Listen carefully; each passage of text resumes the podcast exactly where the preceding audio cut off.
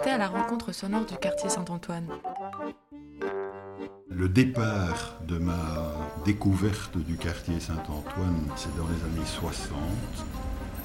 Quand je suis devenue jeune institutrice, il y avait beaucoup d'Italiens, d'Espagnols. Il y a plusieurs cultures hein. et tu dois parler toutes les langues. Hein. Nous, on n'avait pas l'occasion d'aller au ski, par exemple. Eh ben, on allait au parc de forêt, on prenait une luge et on glissait. Le dimanche aussi, il y avait deux films pour le même prix. Beaucoup de films d'action. Ce qui attirait les, gens du quartier, pour les petits gamins qu'on était. Hein.